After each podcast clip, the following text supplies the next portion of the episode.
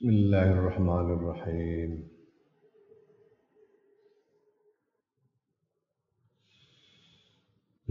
Wa amma qawlu kana puntai pengucap ira kullu hadza limadza. Sedaya menika kangge menapa? Fa hadza mengetahui iki ku kalamun guneman ya dulu kang nuduhake apa kalam mingka saeng sira ala ghaflatin azime ning atase pepeko kang gede, kelalaian yang besar. Pertanyaan semua ini untuk apa? Itu menunjukkan bahwa kamu itu lalai, kamu sangat lalai tentang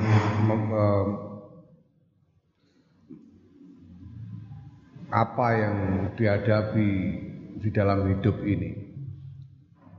Bali Swabu, balik utawi kang bener iku antakula yang ngucap sira kullu hadza fi jambi ma yatlubul abdud dhaifu maza ngono kullu hadza utawi sekabehane iki fi jambi ma ing dalam sandinge barang yatlubu kang nyuprehu ing mas apa abdu kawula dhaifu kang apes iku maza napa artinya apa nilainya ya. Semua ini, semua kesulitan ini, semua kesulitan yang tentang aqobah-aqobah, syarat-syarat dan sebagainya yang harus ditempuh oleh seorang hamba ini, yang begitu berat ini, ini kalau dibandingkan dengan apa yang dia cari ya, itu seberapa nilainya. Atadri ana ta ngerti sira mak ing barang ya perlu kang nyuprih sapa abdud dhaifu kawula kang apes ya. Tahukah kamu apa yang dicari oleh hamba yang lemah itu di dalam melakukan menempuh segala macam kesulitan di dalam jalan ibadah ini? Aqallu mau ta sithik-sithik barang yatlubu kang nyuprih sapa kawula ing ma al jumlah ing atas gemblengane iku syai'an ora ana rong perkara. Yang dicari oleh seorang hamba itu paling minimal, yang dicari oleh seorang hamba itu minimal secara keseluruhan ada dua hal. Ahadu mau ta salah sisine syai'ani iku assalamatu keselamatan fidaro ini ing dalem kampung loro iku dunya akhirat. Yang pertama keselamatan di dua kampung, di kampung akhirat dan kampung dunia. Wastanu tak kaping pindho iku al-mulku, kekuasaan fiddaurani ing dalam kampung loro dunia akhirat, kekuasaan di dunia dan akhirat. Amma salamatu anapun tak keselamatan fid dunya ing dalam dunya, fa inna dunya mongko kustune dunya wa afataha lan wa afatiha lan piro-piro poncoboyone dunya fitnah tahalan fitnah dunya wa gua ilahalan piro-piro gawe rusake dunya bihaitsulam yaslam iku kelawan sekirane ora slamet minha saking dunya sapa al malaikatul muqarrabuna para malaikat kang den parkake. Dunia ini tempatnya berbahaya.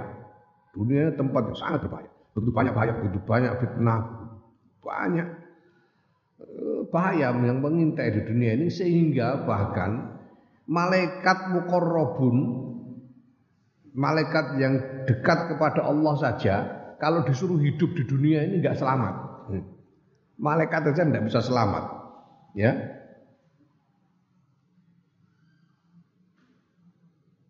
Qad samita lan temen-temen krungu sira hadits Harut wa Marut ing critane Harut lan Marut. Di bagian depan ini sudah diceritakan kisah tentang Harut Marut, dua orang di antara malaikat muqarrabun yang disuruh turun di dunia dengan dibekali nafsu. Hatta ruya, sehingga ya begitu bahaya, itu menggambarkan betapa bahayanya dunia ini. Dunia ini begitu berbahaya. Hatta ruya sehingga dari riwayat takean lahu Apa sedune kelakuan idza urija nalikane den unggahake apa biruhil abdi ruhe seorang hamba kawula ila samai maring langit takulu padha petakulu ngucap sapa al malaikatu takulu ngucap sapa malaikatu samawati para malaikat langit mutajibina hale padha gawok kabeh ngucap kaifa najah kepriye selamat sapa hadza wong iki min dari fasadin saking kampung kerusakan fiha kang ing dalem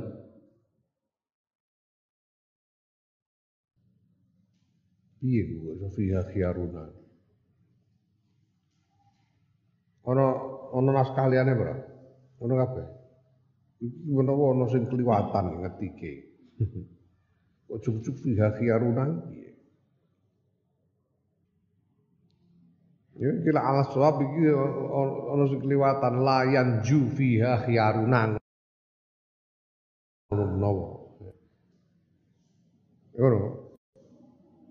Bagaimana mungkin ketika ada seorang hamba meninggal rohnya dibawa naik ke langit, malaikat-malaikat langit ini takjub, mereka terheran-heran, mereka berkata bagaimana mungkin orang ini bisa selamat dari dunia, dari kampung kerusakan yang khiaruna itu orang-orang pilihan di antara kita, itu Harut Marut.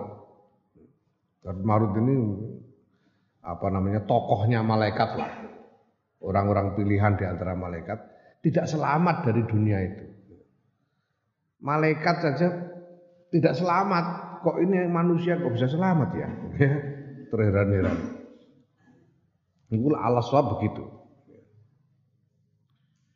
Coba dicek meneh, cek meneh.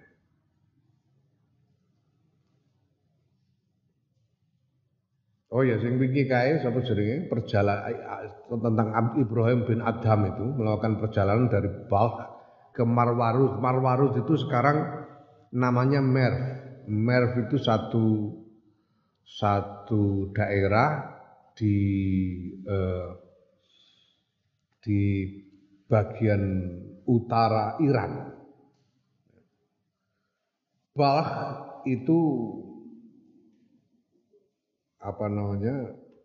daerah di dekat Bukhara sana di Asia Tengah. Balkh.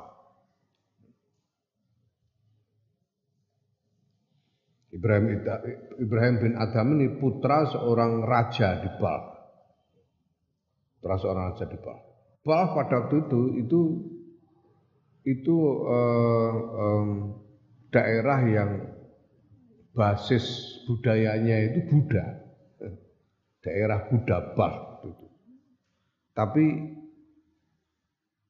ayahnya Ibrahim bin Adham ini menjadi penguasa Muslim di sana. Yang kemudian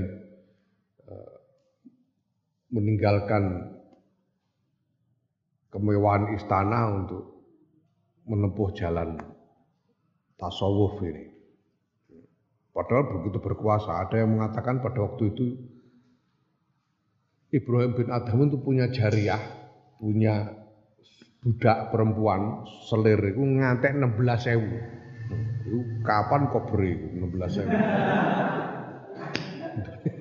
Duit jaran tunggangan pirang-pirang juta, soalnya kaya raya. Kemudian dia memutuskan untuk meninggalkan semua itu dan mulai ceritanya mirip Sidarta Gautama. Ibrahim bin Adham. Merv, jadi jarak antara Balkh ke Merv itu kalau naik mobil sekarang ini perlu sekitar 12 jam. 6. Iku jajal dicek iki. Cukup-cukup ngene iki ana sing keliru tak golekane naskah liyane. Ana sing kliwatan tik-tikane.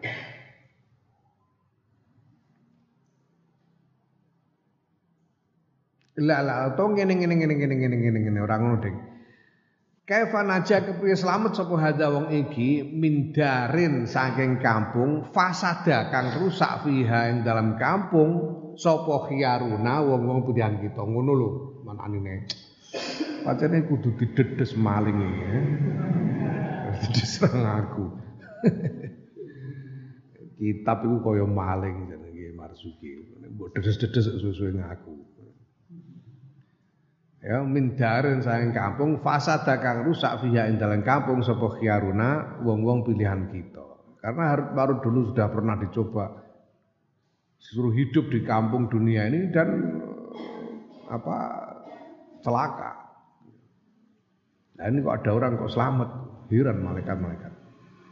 Wa annal akhirat alasduna akhirat fi ahwaliha dalam pira-pira kesusahane akhirat wa syada'i dalam pira-pira kangelan akhirat iku bihaitu tasrahu lawan sekirane gembor-gembor fiha dalam akhirat sapa al anbiya para nabi war rusul lan para rasul alaihi wassalam.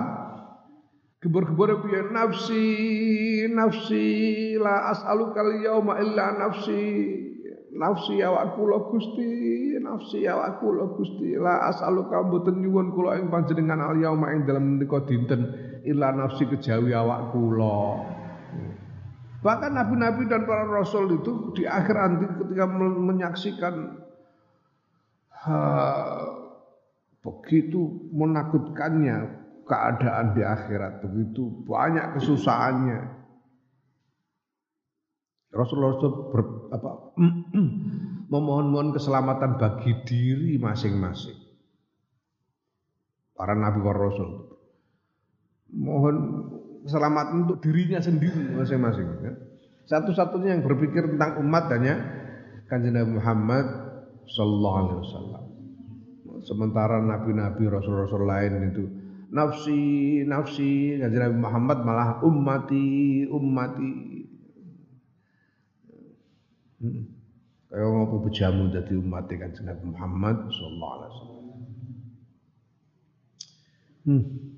Hatta ana segestune kelakuan kuruwi ya den riwayatake apa laukana lamun ana lirajul kedue sawijining wong apa amalun apa amilu ya iku lirrajuli kedesa jeneng wong apa amalu sab'ina nabiyan ngamale 70 apane nabiyan nabine ngamale 70 nabi ladzonna yakti nyono sapa rajul annahu istun rajul kulayan jura selamat sapa rajul. Enggak dikatakan bahwa apabila seseorang memiliki amal dari 70 orang nabi, dia akan berpikir bahwa dia tidak selamat dari bahayanya akhirat itu.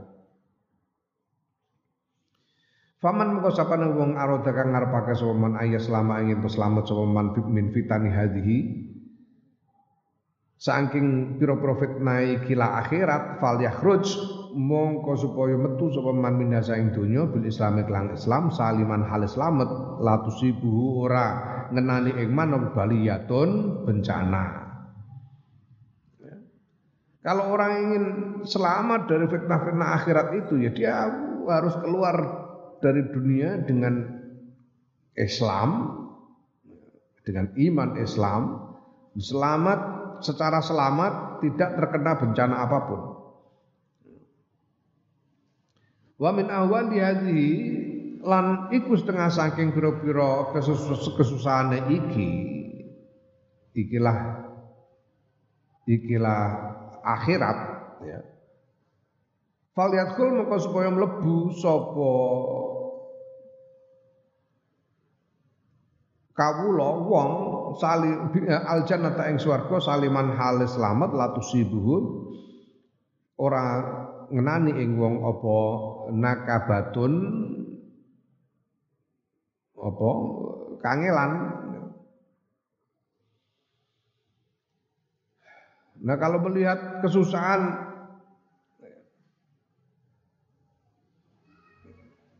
ya, jadi sebab adanya kesusahan-kesusahan akhirat yang sebegitu rupa menakutkannya, maka ya seseorang itu dia harusnya bisa masuk surga secara selamat tanpa terkena oleh kesulitan-kesulitan akhirat itu, tanpa ada masalah gitu ya. Karena di akhirat itu ada begitu, ada keadaan-keadaan yang berat, yang menakutkan. Nah, sedangkan apakah orang mau selamat atau tidak, tergantung bagaimana keadaannya di dunia. Apakah di akhirat itu dia bisa selamat dari macam-macam kesusahan, tergantung apa yang dia, bagaimana dia hidup di dunia. Apakah orang bisa masuk surga tanpa ada masalah, tergantung bagaimana dia hidup di dunia. Nah, kalau keadaannya begitu, ayaku numengko ono to ono po hazaiki ku amron perkara hayinan kang enteng. Apakah ini persoalan yang enteng? Enggak, ini bukan soal sepele, berat ini. Untuk selamat saja begitu beratnya. Untuk selamat saja begitu beratnya. Dunia ini sudah tempat yang berbahaya, penuh fitnah, penuh cobaan. Sedangkan akhirat itu sendiri juga luar biasa, jauh lebih menakutkan keadaannya itu. Sehingga para nabinya itu sebagian besar tidak ingat apa-apa selain dirinya sendiri. Sehingga bahkan apabila orang punya amal 70 nabi dikumpulkan untuk dirinya sendiri, dia tetap merasa belum cukup untuk bisa selamat dari kesusahannya akhirat itu. Nah, dalam keadaan begitu tentu orang harus berpikir tentang bagaimana caranya selamat di akhirat ini. Orang harus berpikir bagaimana caranya bisa masuk surga tanpa harus merasakan bencana di akhirat itu. Nah, ini bukan masalah yang kecil, bukan masalah enteng. Soal selamat itu saja. Nah, ini kalau ini satu, mencari keselamatan. Selamat itu begitu beratnya. Nah, yang kedua, mencari kekuasaan. Amal mulku anapun ta kekuasaan wal karomatulan kamulyan. Fa innal mulka maqsudune kekuasaan niku nafadut tasarrufi. Apa jenenge? Piye yo lek namane?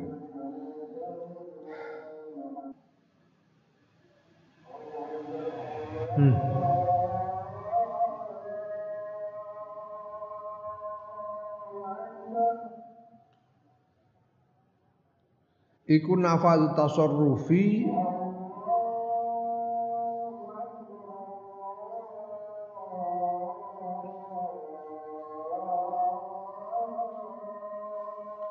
nek nafadz iku kan maknane nafadz, makna asline iku bolong.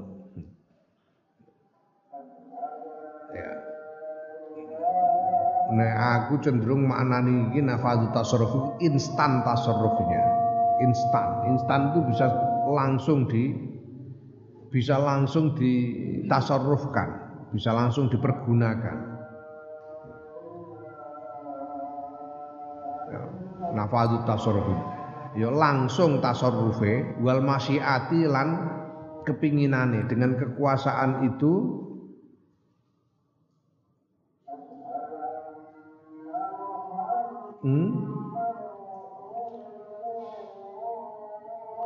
Orang bisa mewujudkan keinginannya secara langsung dan efektif. Nafadz.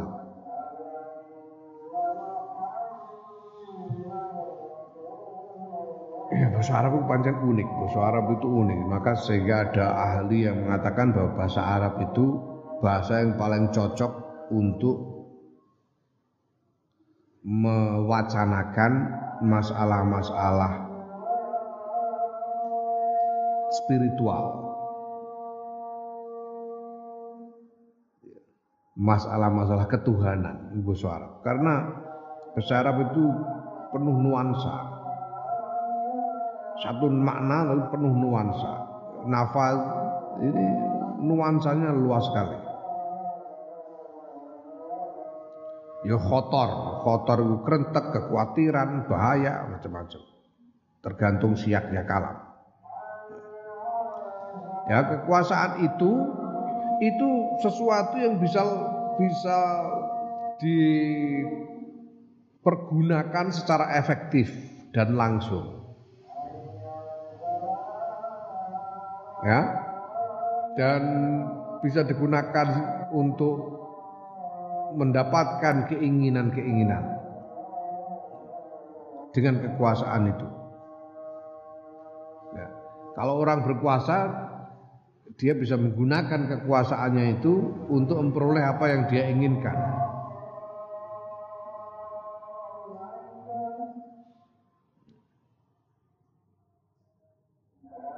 Wana zalika lan stune mengkono-mengkono anane kekuasaan iku nafadu tasarruf bil hakikati ing dalam hakikat. Wana zalika lan stune mengkono-mengkono kekuasaan bil hakikati kelawan hakikate fid dunya ing dalam donya iku liya auliya illahi tetep kedue para waline Allah azza wa jalla wa asfiyaihi lan wong-wong pilihane Allah ar-radina kang padha ridha bi qadaihi kelawan qadae Allah. Fal barru mongko tae daratan wal bahru lan lautan wal ardu lan bumi lahum kedue aulia iku qadamun delamaan wahidun kang siji. Wal hajaru utawi apa jenenge watu ya. Wal madaru lan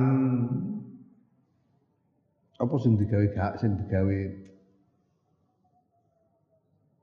semen itu cat padas ya. Watu wal madharu lan padas batu cadas lahum kedue aulia iku dzabun ya. Emas wa fiddatun lan perak ya, daratan lautan bumi ini semua buat para wali ini hanya satu telapak kaki saja. Mereka bisa berada di mana saja, kapan saja mereka mau.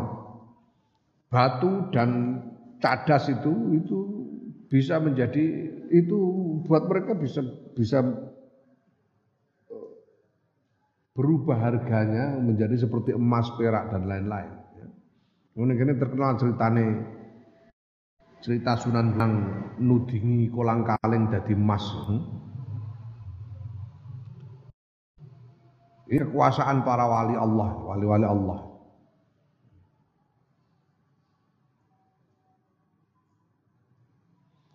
Wa wal jinnu lan jin wal insu lan menungso wal bahaimu lan pira-pira kewan ternak wa tairu lan manuk lahum kedue aulia iku musakharuna den tundukake kabeh.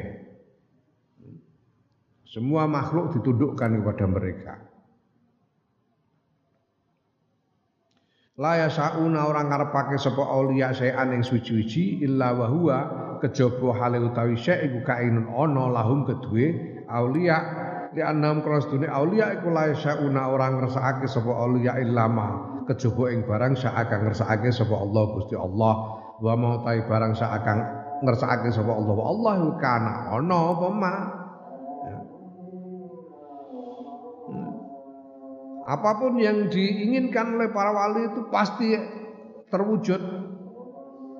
Kenapa? Karena mereka tidak menginginkan apa-apa selain yang diinginkan oleh Allah, selain yang dikehendaki oleh Allah. Maka ya, pasti terwujud karena apa yang dikehendaki oleh Allah itu pasti terwujud.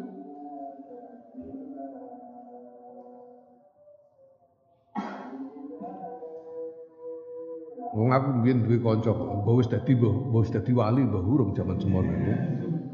Tapi ngono nek iku lagi jagongan udan-udan jagongan ngene. Wah ngene iki ana goreng-gorengan ngono enak. Ucuk-ucuk kula nuwun lagi bar mingkem kula nuwun tanggane. Napa Bu niki kula wau goreng gedang niku monggo kaki panjenengan. Lagi muni ucuk-ucuk teko. Ya.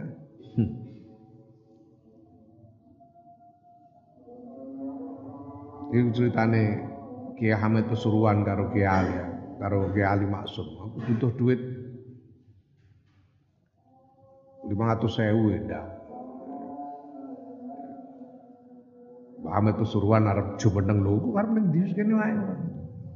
Begitu duduk ono tamu rombongan datang masing-masing nyalami templek, begitu dikelompokno dihitung ya pas 500.000. Ora punjul ora kurang. Ini wali. Wala yahabuna lan ora wedi sapa auliya adan ing wong suci minal khalqi sae makhluk. Wa yahabuhum lan wedi ing para auliya sapa kulul khalqi sakabehane makhluk. Wala yahdumun lan orang melayani sapa auliya adan ing wong suci illallah azza wa jalla kejaba Allah azza wa jalla. Wa yahdumuhum lan melayani hum ing para auliya sapa kuluman sakabehane wong dunallahi kang saliyane Allah.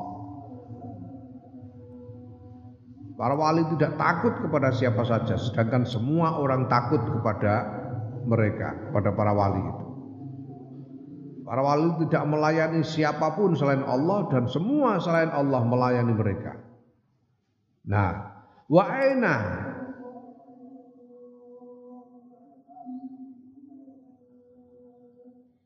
lan iku endi limuluki dunia kedua piro-piro rajane donya lan kedua piro-piro rajane donya biusuri ma'asyiri utawi sak pro sepuluhe pro sepuluh ya biusuri ma'asyiri hadir rutbati kelawan sak pro sepuluhe piro-piro pro sepuluhe hadir rutbati ikilah tingkatan di dalam kekuasaan. Ini usuru ma'asyir iki ora mok 1/100, ora mok 1%. Per berapa ratus-ratus. mungkin ya 1/1000 atau berapa. Ya, di mana ada raja di dunia ini yang punya 1/100 atau 1/1000 saja dari kekuasaan yang seperti digambarkan tadi? Enggak ada. Balhum balik utawi muluk iku aqallu luwih sithik kekuasaane wa azallu lan luwih asor kedudukane. Raja-raja dunia itu lebih sedikit kekuasaan, lebih rendah kedudukannya dari para wali itu. Nah, wa amma mulkul akhirati anapun utawi kerajaan kekuasaan akhirat fayaqulu mongko dawuh sapa Allah taala ya wa idza ra'aita samma ra'aita na'iman wa mulkan kabira wa idza ra'aita lamun ningali sira Muhammad sallallahu alaihi wasallam summa ra'aita nuli ningali meneh sira Muhammad sallallahu alaihi wasallam ya ningali naiman ing lala sama wa idza ra'aita lan nalikane ningali sira Muhammad sama ing dalam kono ning akhirat itu ra'aita mengko ningali sira naiman ing nikmat kemulkan lan kekuasaan kabiron kang gedhe.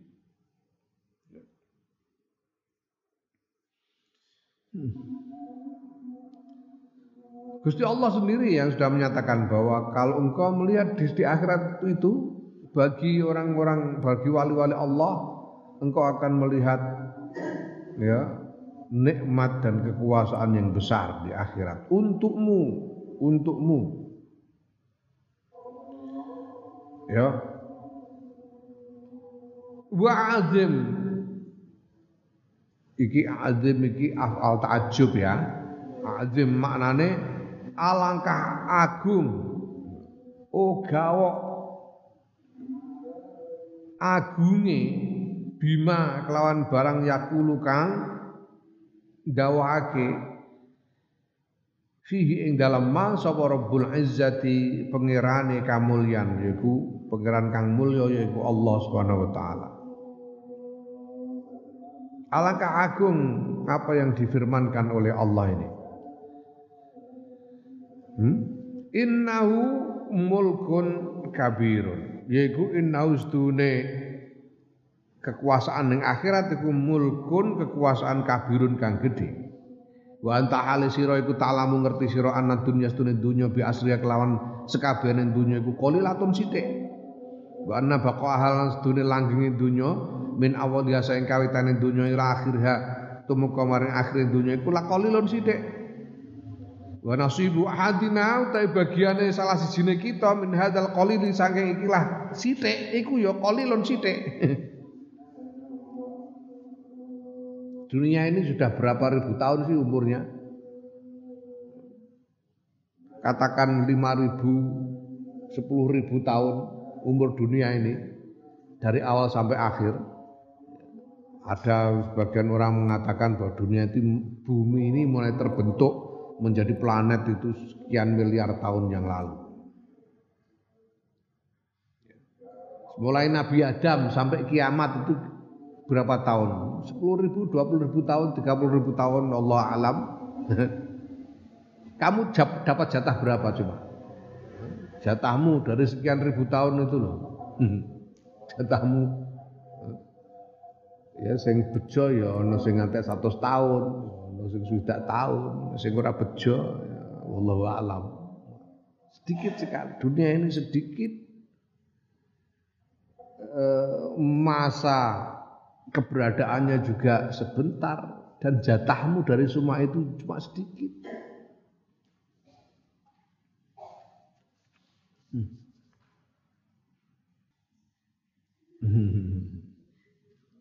Ya. Summal wahidunul wong suci minasa ing kita qad yabdulu terkadang nyorohake sapa wahid malahu ing bandane wahid waruhahu lan nyawane wahid hatta rubama yazfaru sehingga terkadang yento mekoleh sapa wahid biqadrin qalilin kelawan takaran sithik min hadzal qalil saing ikilah sithike donya fi baqain qalilin ing dalam langgeng kang sithik yang sebentar saja.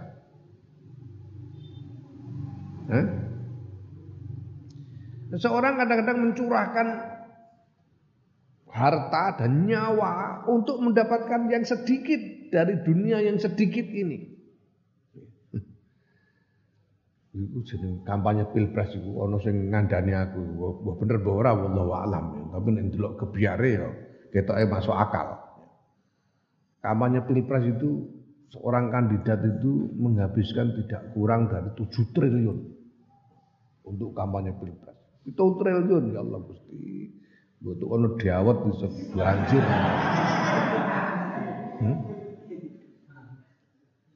Hanya untuk mendapatkan jabatan presiden 5 tahun. Hanya 5 tahun saja harus mengeluarkan begitu. Katanya, tanya itu orang-orang yang nyalon-nyalon bupati dan sebagainya. Habis berapa kampanyenya? Hanya untuk jabatan.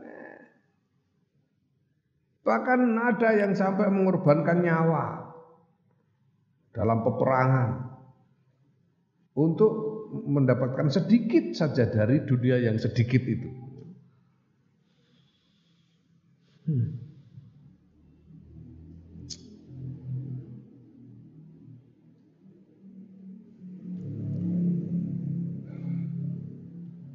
Wa in hasalan lamun hasil lahu kedue wahid apa zalika mengkono-kono sithik fayuzaru moko den maklumi.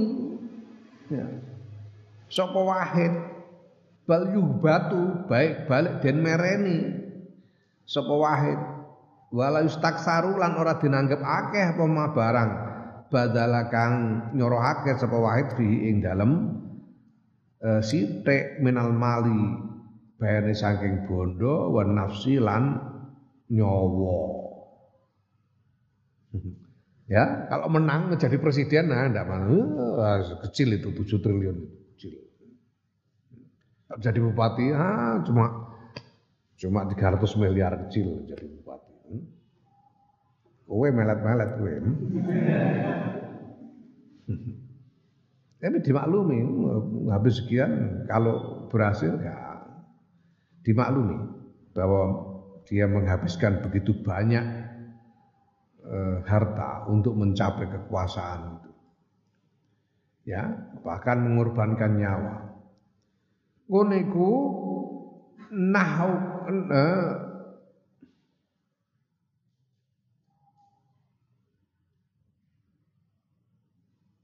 nahwa ma zukira hale padane barang zukira kang den tutur Imru'ul Qais saking Imru'ul Qais. Imru'ul Qais ini seorang penyair sebelum masa Islam, sebelum masa pra Islam, ya. Imru'ul Qais ini, dia ini anak seorang raja pada waktu itu. Pada waktu itu dianggap raja di daerah di dari suku Kinda, suku Kinda. Sopo jenenge asline iku? Lali aku jeneng asline.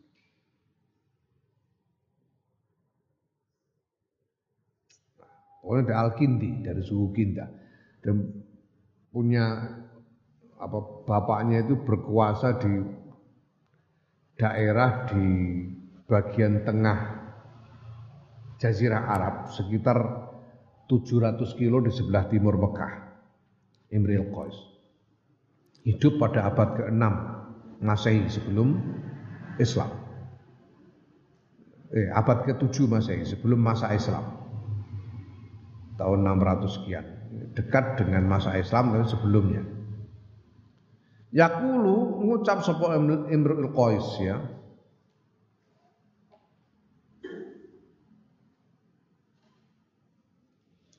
Baka sahibi lamma ru'addir badunahu wa ayqana anna lahiqani biqaisara faqultu lahu la tabki ainuka innama nuhawilu mulkan au namutu fanu'zara.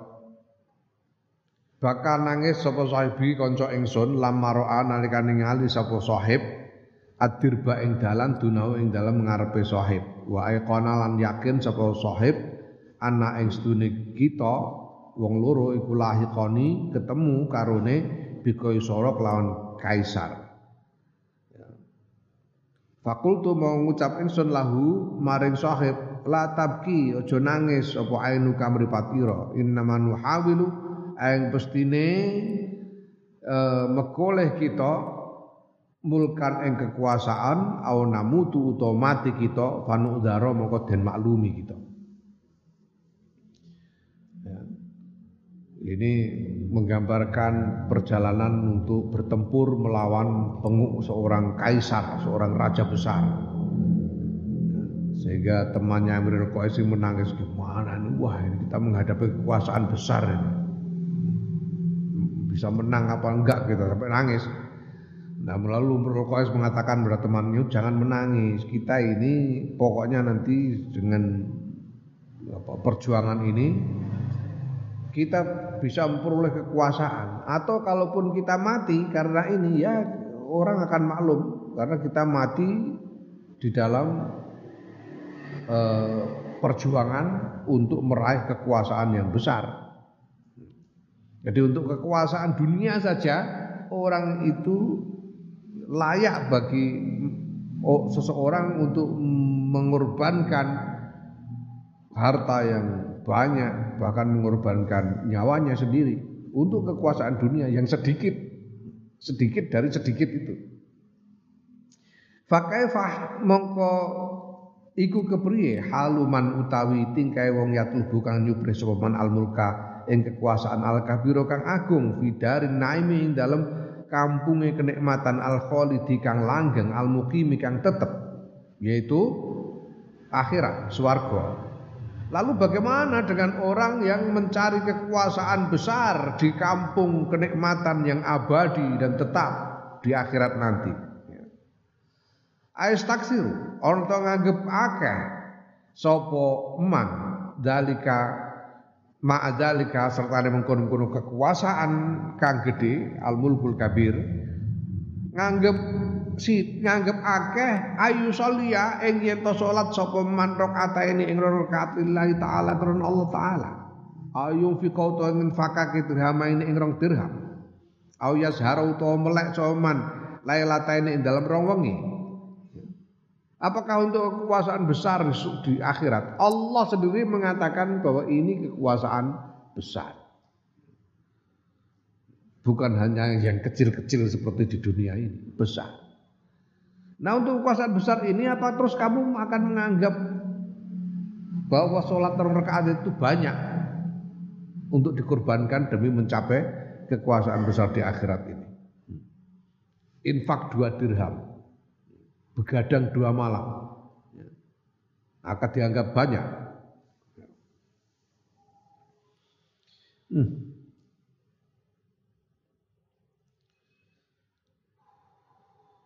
Kala ora kaya mengkono.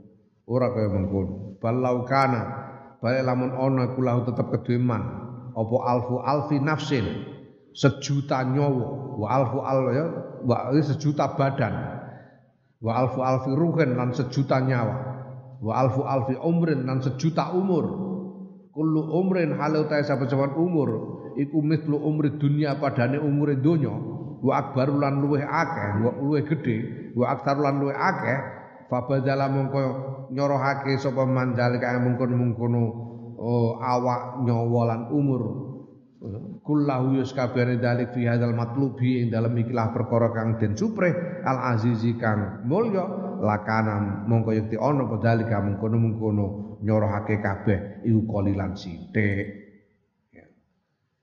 Tidak begitu. Seandainya orang punya 1000 diri, ya, iso membelah diri menjadi 1000, dan dia punya 1000 nyawa, dia punya 1000 umur, yang setiap umurnya sama dengan umur dunia ini dari awal sampai akhirnya. Dia akan rela mencurahkan semua itu, bahkan lebih besar lagi untuk mendapatkan kekuasaan akhirat yang dicari itu. Walain dhafira lan lamun mekole sapa wong badhawe dalan sausin nyorohake kabeh mau bi matlabin kelawan panggonane nyupre apa yang dia cari lakana yakti ono napa dalika mengkono-mengkono mekole iku gunman keuntungan aziman kang agung wa fadlan lan peparing minallazi saking zat atahu kang maringake sapa ladhihu ing man kathiron kang akeh. Kalau dia memperoleh kekuasaan besar akhirat itu, dia pasti akan menganggapnya sebagai keuntungan besar dan pemberian yang banyak dari zat yang menganugerahinya. Fatanabah mongko meleo sira ngelilira sira ayul muskinu he wong kang memelas min raqdatil ghafilina saking turune wong kang lali. Bangunlah kau dari tidurmu. Ingat ini, summa innistune ingsun Imam Ghazali iku ta'amal tuangan-angan ingsun ma ing barang yuktihi kang maringake ing ma sapa Allah Subhanahu Gusti Allah Subhanahu wa taala al abda ing kawula idza ata'ahu nalikane maringi sapa Allah idza ata'ahu nalikane naati ya naati sapa kawulahu ing Allah walazimalan netepi sapa kawula khidmatahu ing khidmah marang Allah wasalakalan nempuh sapa kawula ya hadhi tariqa ing kelah dalan umrahu ing dalem umure ing dalem uripe kawula fawajattuha mongko nemu sapa ingsun ha ing peparing al jumlati ing atase gemblengan arba'ina ing 40 apane karomatan kamulyane wa khilatan lan peparinge ya isrina kang 20 minha saking yaiku isrina yaiku kang 20 minha saking arba'in fid dunya dalam dunya wa isrina 20 minha saking arba'in fil uqba dalam akhirat. Imam Ghazali mengatakan, aku memikirkan tentang apa yang akan dikaruniakan oleh Allah kepada seorang hamba ketika hamba itu taat kepada Allah dan menetapi terus-menerus berkhidmah kepada Allah dan menempuh jalan ini, jalan yang sudah jabarkan dari awal sampai dari awal kitab ini sampai titik ini, seluruh hidupnya dihabiskan untuk menempuh jalan ini, maka Imam Ghazali menemukan ada 40 macam kemuliaan dan anugerah yang dikaruniakan kepada hamba ini, pada orang yang mau menempuh jalan ini. 20 dari 40 itu dikaruniakan di dunia dan 20 lagi nanti di akhirat. Wa amal lati ana punutawi nikmat fi dunia ing dalam dunya fal ulama kota kang pertama iku ayyazkurahu yanto nuturhu ing kawula sapa Allah Subhanahu Gusti Allah Subhanahu wa taala wa yusni lan ngalembono sapa Allah alaihi ngatasé kawula wa akrama lan nah wa akrim bi abdin iki afal ta'ajub nah iki wa akrim bi abdin lan angka alangkah mulianya seorang hamba wa akrim bi abdin lan alangkah mulianya seorang hamba yakunu kang ana sapa abet yakunu kang ana sapa Allahu Rabbul Alamin Gusti Allah Rabbul Alamin iku yamunnu maringake alaihi ing ngatasé kawula fi dzikrihi ing dalam penuturi Allah wa sanaihi lan pangalembonone Allah.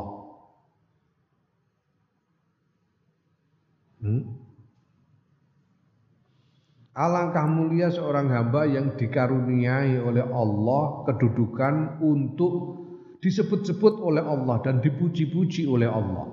Oh no. Yang pertama, kemuliaan yang pertama.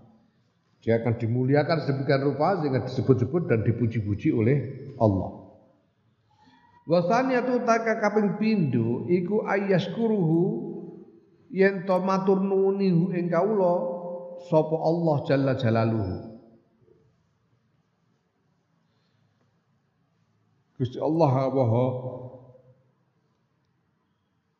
hal jalla halimuhu agung apa jalaluhu keagungane Allah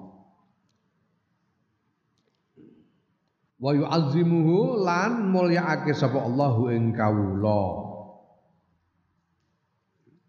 Gusti Allah berterima kasih kepada hamba ini dan memuliakannya.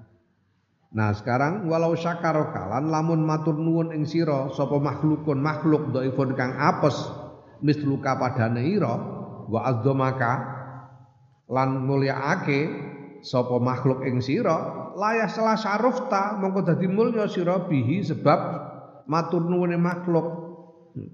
Seandainya ada seorang makhluk, ada temanmu berterima kasih kepadamu gitu aja, itu kan kamu sudah jadi mulia kan? Karena diterima kasih oleh orang lain, apalagi lalu memuliakanmu, terima kasih terus kamu dimuliakan, ya. Tak liwatno ya Kang, kaya kowe, ya, pengen ngopi pura Kang, golekno kopi ya Kang, ya sono, oh mulia banget, padahal ini terima kasih dari sesama makhluk saja. Nah, fakaifa bi ilahi awwalina wal akhirin. Mongko kepriye kelawan pangerane wong-wong biyen lan wong-wong akhir. Bagaimana coba kalau diterima kasih makhluk semesta makhluk aja sudah menjadi begitu mulia. Ini diterima kasih oleh Tuhannya. Semua makhluk dari awal sampai akhir. Kemuliaan seperti apa yang akan diterima? Alangkah agungnya. Wasali satu taika kaping telu iku ayuhibbahu yen ton resnani sapa Allahu ing kawula. Allah akan mencintainya. Walau ahabba kalan lamun resnani ing sira sapa raisu Ra'isu mahalatin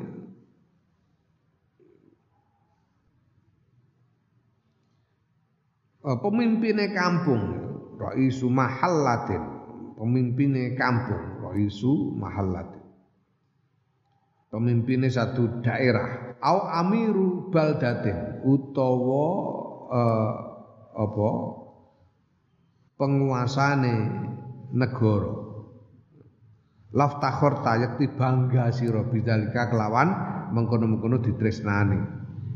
Ya, wan tafa talan ngalap manfaat sira bi kelawan dzalik. Fi mawatina ing dalem pira-pira panggonan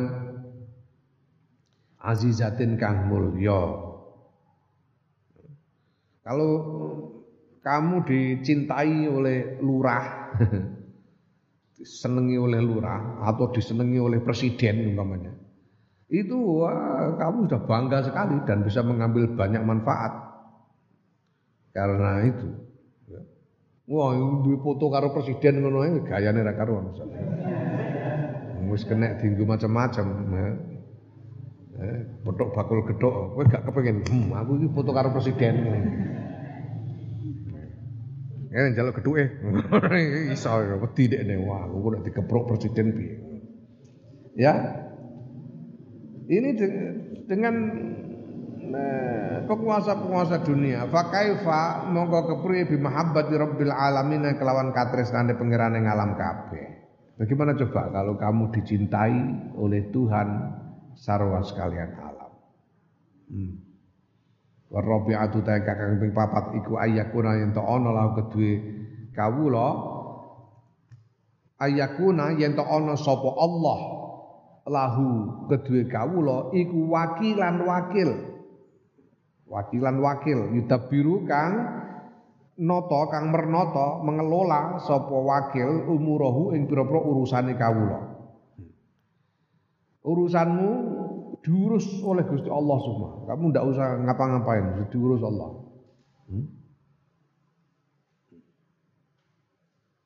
Pokoknya aku ngene iki, aku duwe sekretaris pribadi. Musbar kali dene sing ngurus aku pengen lunga aku ben lunga.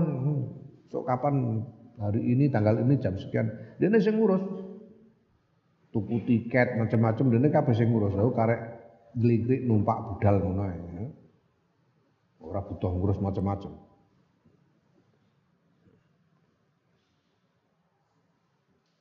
Wong aku duwe apa jenenge anak buah ning kene. Jenenge Burhan. Dadi kiai dene saiki malah. Aku butuh apa-apa, aku butuh gawe kertu keluarga. Nggih, ndene sing ngurus kabeh beres dadi arek nopo. Aku butuh ngurus apa umpamane, surat apa ta apa, akte, dene sing ngurus dadi. Aku lagi duwe anak buah Burhan ngono ae, enak aku ora karuan. Lah iki ndang duwe wakil kok Gusti Allah. Punya wakil Allah menjadi wakilmu yang mengurus semua urusanmu.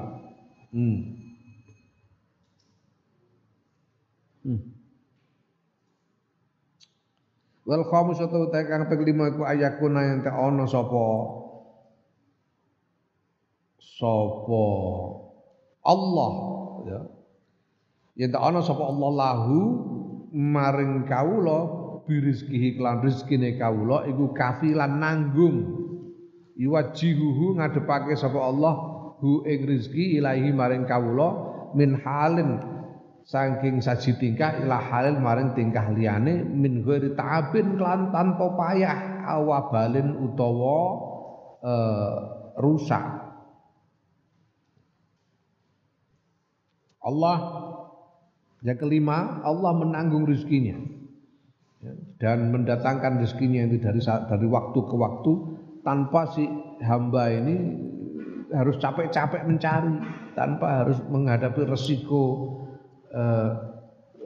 sakit dan sebagainya, tanpa harus menghadapi resiko rugi. Ini pedagang ya, kulak didol kadang payu kadang orang payu kan rugi. Lagi orang nganggo modal diurus pengiran, orang nganggo modal ndak mungkin rugi. Wasad satu tawi kang kaping 6 iku ayakuna yen ta ana sapa Allah lahum maring kawula iku nasiron nulungi yakfihi kang nyukupi sapa Allah ing kawula kul aduwin ing sekabehane mungsuh wa faulan nolak sapa Allah anhu saking kawula kul qasidin ing sekabehane wong kang nejo bisuken kelawan Allah. Allah menjadi penolong dan pelindungnya yang menolongnya untuk mengalahkan segala musuh dan menolak siapa saja yang punya maksud buruk, punya maksud jelek kepadanya. Wasabi'atu takang pengpitu iku ayakuna yen ta ana iku lahu yen ta ana sapa Allah lahu maring kawula iku anisan ya mesra. Laes tauhisu ora ronge ora wega-wegan sapa Allah bihalin babar pisan.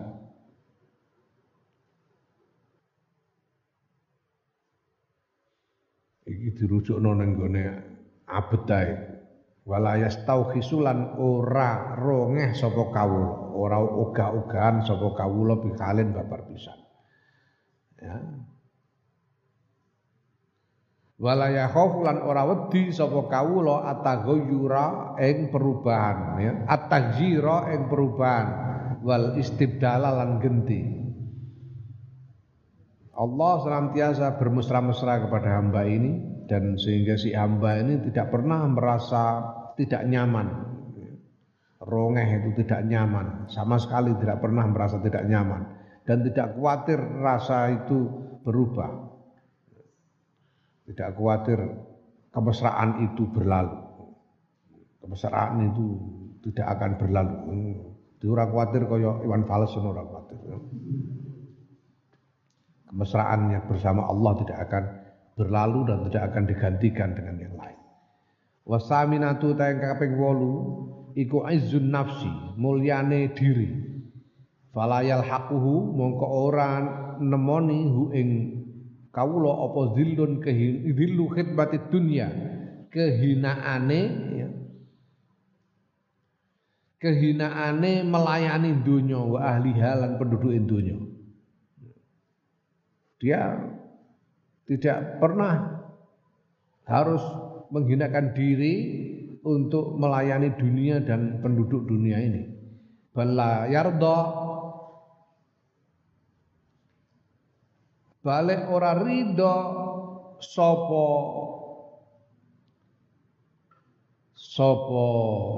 kawula antahdumahu ing yen to melayani ing kawula sapa muluku dunya pira-pira rajane donya wajaba biratiha wa wajaba biratuha lan pira-pira penguasane donya.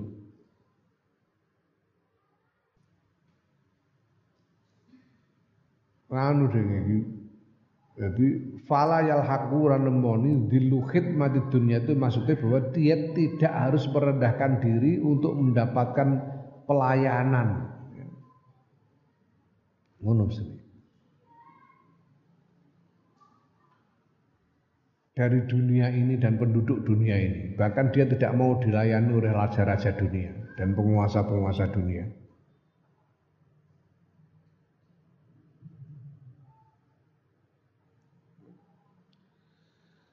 Ini yang ke-8 ini dia begitu mulia dirinya.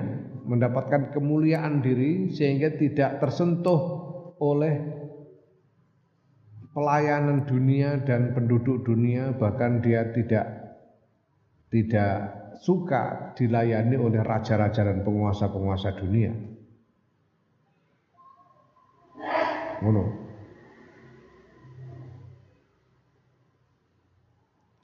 Wa tasi'atu takaping 9 kuraful himmati luhure cita-cita. Fayar tafi'u mongko dadi luhur apa himmah, fayar tafi'u mongko dadi luhur sapa kawula anit talattuhi saking gubretan pencemaran bi'aqdad dunya kelawan pira-pira kotorane donya wa alihalan penduduk donya. Walayal tafitu lan ora mengo sapa kawula ila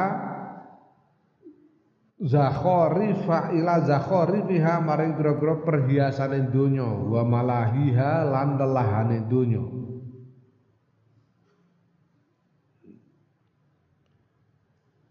Ya. Dadi luhur tarofu ar-rijali kelawan luhure wong-wong aliba al-alibai kang cerdas-cerdas an malaibis sibyani saing pira-pira dolanane saing nggon-nggon dolanane bocah cilik waniswani lan wong wedok. Wong wedok senane dolan ya. Ya ini zaman itu ya, zaman Imam Ghazali masih istilah saya itu misoginis, sangat misoginis. Perempuan itu dianggap dianggap ora iso kaya wong lanang. Saiki ya beda menawa. Yang kesembilan dalam dia lalu menjadi tinggi cita-citanya. Sehingga begitu luhur tidak tercemari oleh kotoran-kotoran dunia dan penduduk-penduduk dunia. Tidak tertarik kepada perhiasan-perhiasan dunia dan kesenangan-kesenangan dunia. Ya, dalam wujud keluhuran orang-orang yang cerdas, orang-orang yang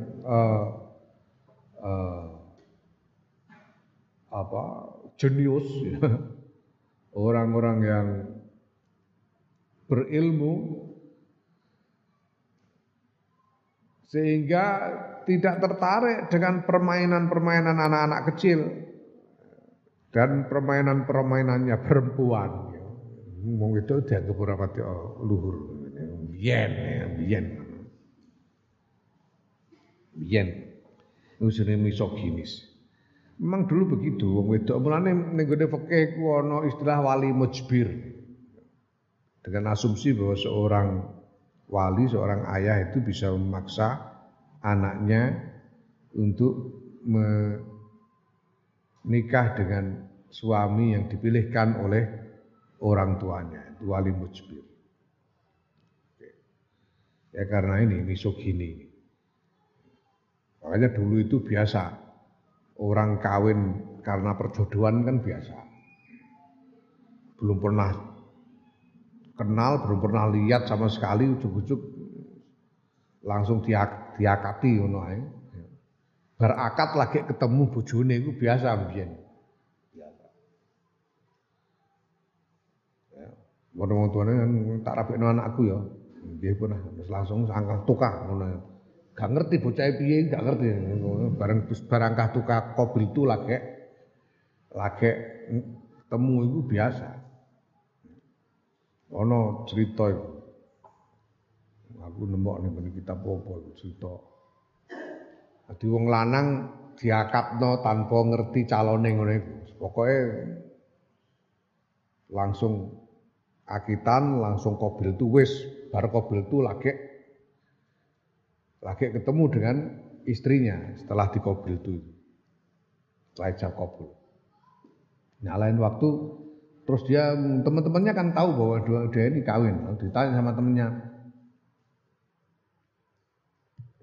gimana istrimu? Teman-temannya kan penasaran, nggak ada yang tahu juga ini istrinya dari mana, orangnya siapa. Setelah kawin lalu tanya istrimu? Cari jawabnya. Istriku, alhamdulillah, istriku ini punya dua dari sifat-sifat surga. Apa itu? Anyep dan luas. Allahu a'lam.